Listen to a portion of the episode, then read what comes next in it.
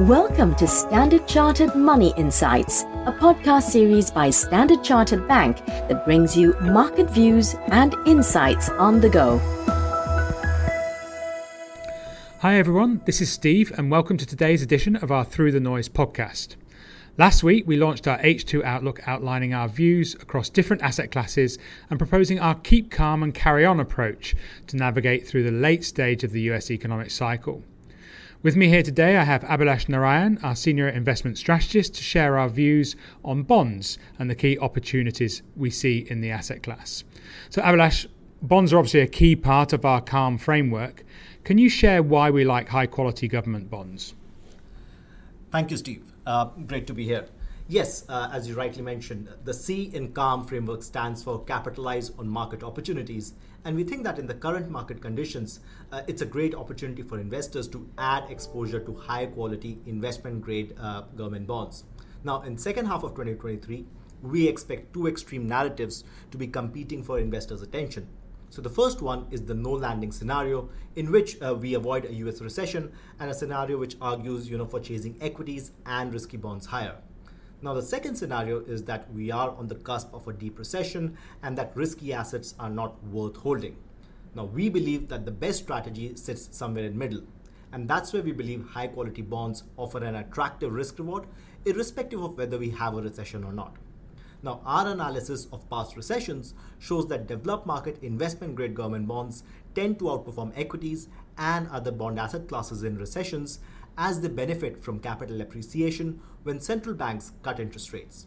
However, in a scenario that we avoid a recession, we think that investors can still lock in attractive yields on offer from government bonds and benefit from modest capital appreciation as the Fed will eventually cut rates uh, towards its long term target.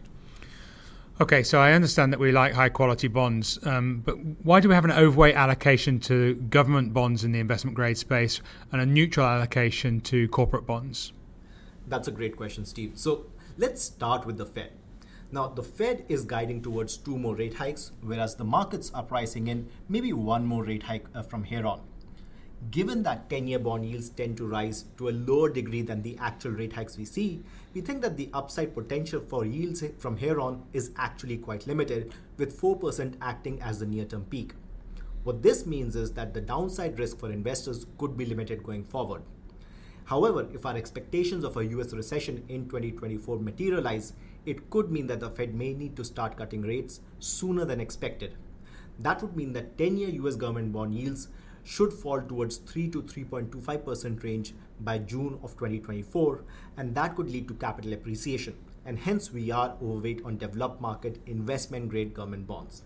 Now, if you think about developed market investment grade corporate bonds, from a credit fundamental perspective, uh, they are quite robust, but we think that there is an increasing risk of rating downgrades, and the current valuations do look a bit expensive to us. So we view them as a fair opportunity, but not terribly compelling at the moment. Okay, so before we move closer to home to Asia, let's stick with developed markets. I understand that you uh, have an underweight allocation to developed market high yield corporate bonds.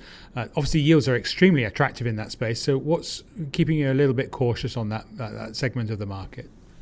Certainly, uh, the the nine percent yield on offer from from the asset class is is quite attractive. However, we are not tempted to upgrade our view just as yet for two key reasons. So, firstly, if we think about the rise in interest rates we've seen over the past few a few months, that has led to a, a higher borrowing cost, and we think that that elevated borrowing cost is going to create challenges in terms of debt refinancing and interest interest payments for the high yield borrowers, and that should lead to a higher default rate. And secondly, uh, the deterioration in credit quality and the increase in rating downgrades could lead to a sharp increase in credit spreads, which are too low in our assessment, anyways. Okay, let's now talk about Asia. So, data in China was obviously disappointed over the past few months. We, we, saw obviously a very strong bounce in economic activity at the beginning of the year, only for that to wane. Uh, you're still bullish on Asia US dollar bonds, though, despite that being around 50% of the asset class. Can you give us a bit more colour as to what's driving the optimistic view? Uh, sure, Steve. Yes. So Asian dollar bonds are still a preferred area within the bond asset class for us. And as you alluded to, you know, Asian dollar bonds did deliver positive returns uh, in first half of 2023, but they did underperform high yield bonds in, in developed markets, and that was largely due to due to the fact that Chinese growth momentum stalled in, in Q2. Now, looking ahead, we think that Chinese policymakers will, uh, you know, push in more, more stimulus going forward, and that, along with structural growth in India, should lead to a decline in credit spreads, helping Asian dollar bonds to outperform in second half of 2023. Now, if you take a closer look at the fundamentals, uh, the first thing that stands out is Asian dollar bonds comprise of around 85% investment grade rated bonds, and they offer an aggregate credit quality of triple B plus, which should be a, a defensive exposure in the event of a developed market led recession. Secondly, if you look at volatility, Asian dollar bonds offer a much lower volatility compared to even developed market investment grade government bonds and corporate bonds.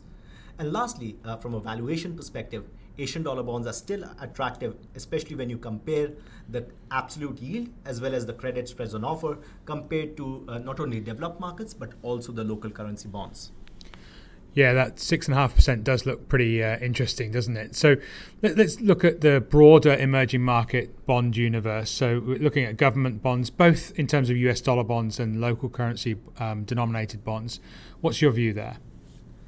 Well, we are neutral on emerging market uh, uh, local currency government bonds.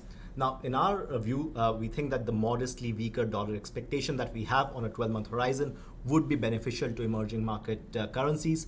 And as we all know, uh, EMFX is a large contributor of returns to emerging market local currency bonds.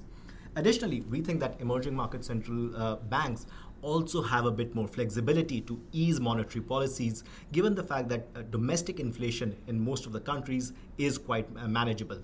However, when we uh, put that versus the high volatility of the asset class, we think that a, a neutral stance is, is more warranted. Now, we have turned underweight on emerging market dollar denominated government bonds, and that's largely due to the risk of recession in US and developed markets that we just talked about. Now, if that recession materializes, that is likely to weigh on commodity prices and the goods and services export demand for emerging markets uh, as a whole. And that should lead to a decline in balance of payments and increase the external vulnerability of uh, emerging market, you know, dollar denominated government debt. Uh, and hence we've downgraded that asset class as we see the risk of, of credit spreads moving higher in the next 12 months. Okay, well, thanks, Abhilash, uh, for walking us through the uh, second half views in the bond market. Uh, listeners, I hope you enjoyed the, the podcast, and please do not forget to rate, like, and subscribe to the SC Money Sites Insights channel. Uh, and Abhilash and I wish you a fantastic rest of the week. Take care. Thank you for listening to Standard Chartered Money Insights, a podcast series by Standard Chartered Bank. For more details on the latest market insights, subscribe to Standard Chartered Money Insights.